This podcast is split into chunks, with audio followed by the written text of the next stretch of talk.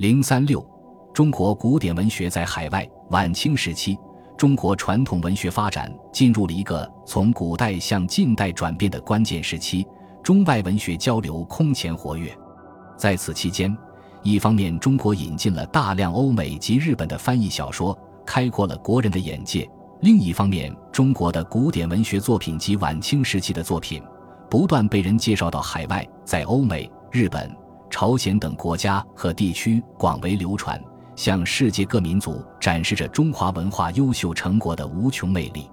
中国古典文学在日本的传播。明治维新以前的日本十分注重对中国传统文化的学习，中国的古典文学如诗词、散文、小说尤其受到日本人的欢迎。十七世纪末到十八世纪初，仅传入日本的中国明清小说就有《三国演义》《水浒传》《三言》《二拍》等多种，在儒者、挺人中流传。近代开关以后，尽管欧风美雨涌入日本。但不少日本人对中国古典文学的兴趣并未减弱。明治初年，江户时代翻刻过的中国小说仍在继续再版，不少书屋都在经营销售中国书籍。据有关记载表明，从1869年到1886年间，日本训典翻刻的中国小说有《小说翠岩》二册，西泽主人一封月堂版的载刻，须原屋茂兵卫版，《劝成秀象奇谈》。第一编二册，服部抚松纂平，九春社版。服部抚松从金谷奇观中选出三孝连让产力高明，杜十娘怒沉百宝箱，李公穷抵御侠客，王娇鸾百年长恨四篇附上训典印行。妖怪府一册，加藤铁太郎译，俊俊堂版，牡丹登记等篇训典本。通俗演义三国志八册。永景德林和解，需原屋茂兵卫版。第五才子书《水浒传》十七册，成岛刘北岳怕岳堂铜版。原本译解金瓶梅三册，松村操翻译，望岳成版，一读本体意义。儒林外史一册，高田义府训典同人版。评点五色史四册，服部诚义评点有灵堂版。请史钞三册。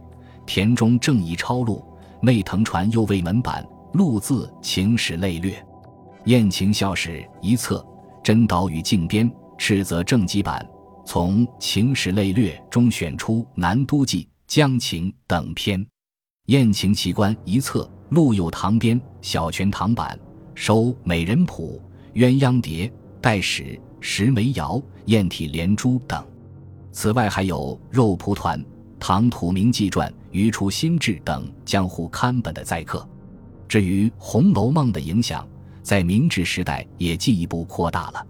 日本流行的《红楼梦》最早的刊本是一七九一年刻成的成甲本，成甲本刊行两年后的一七九三年冬，有九部成甲本的《红楼梦》由贸易商从南京运到日本长崎，这是现在所见《红楼梦》。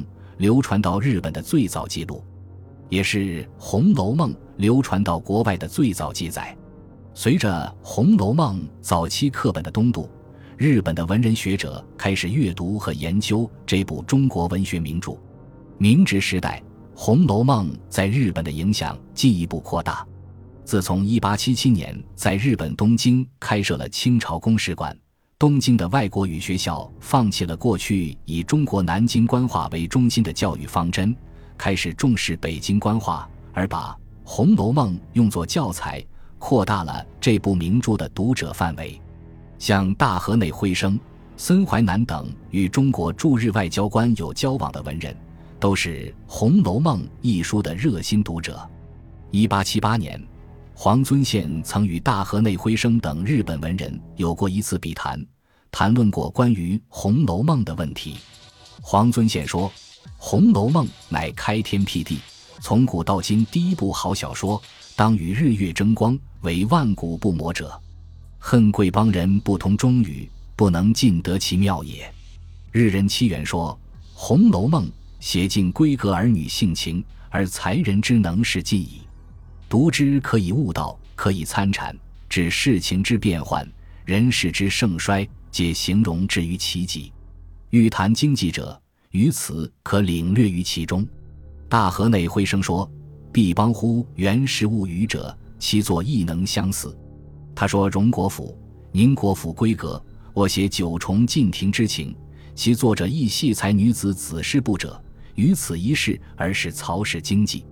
由上可见，尽管《红楼梦》传入日本要比《三国演义》《水浒传》等书晚，但受到日本诗人的高度重视，并得到好的评价。一八九二年十一月，森淮南在《早稻田文学》第二十七号上发表了《红楼梦论评》，标志着日本红学研究的开端。这是晚清中国文学在日本流传取得的一项重要成果。